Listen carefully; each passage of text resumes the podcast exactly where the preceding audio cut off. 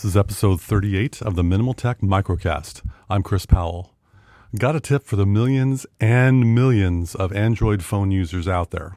Should this situation ever occur, and I truly hope this never happens to you, my Android phone friend, but if you were to misplace or lose your phone and not know where it is, consider this. Go to your nearest web browser, whether it's a desktop browser like Chrome, Firefox, or Safari, or ask a friend or helpful person nearby if you can use their mobile phone's web browser app and do a Google search with these three words Find my phone. No, I'm not being facetious. This is legit.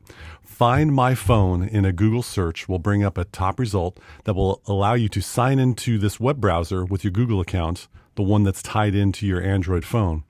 And if your phone still has battery life remaining, it will show you its location on Google Maps. Once you see where your phone's located, you now know where you have to backtrack to locate your device. One idea to keep in mind when you are using a web browser that is not your own, in this case, the nearest desktop web browser on a random computer or another person's mobile device, make sure you open a private web page in Firefox or Safari, or in Chrome's case, a new incognito window. This will ensure that your Google account and password are not cached on this random device for someone to get access to later. Cover thy tracks with private browsing. Find your phone and resume your day. Thanks for taking the time to listen. If you'd like to hear more, check out minimaltek.micro.blog.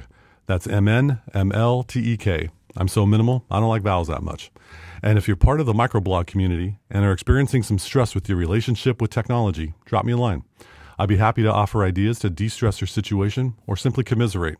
That's what friends are for, right? I'll see you next time.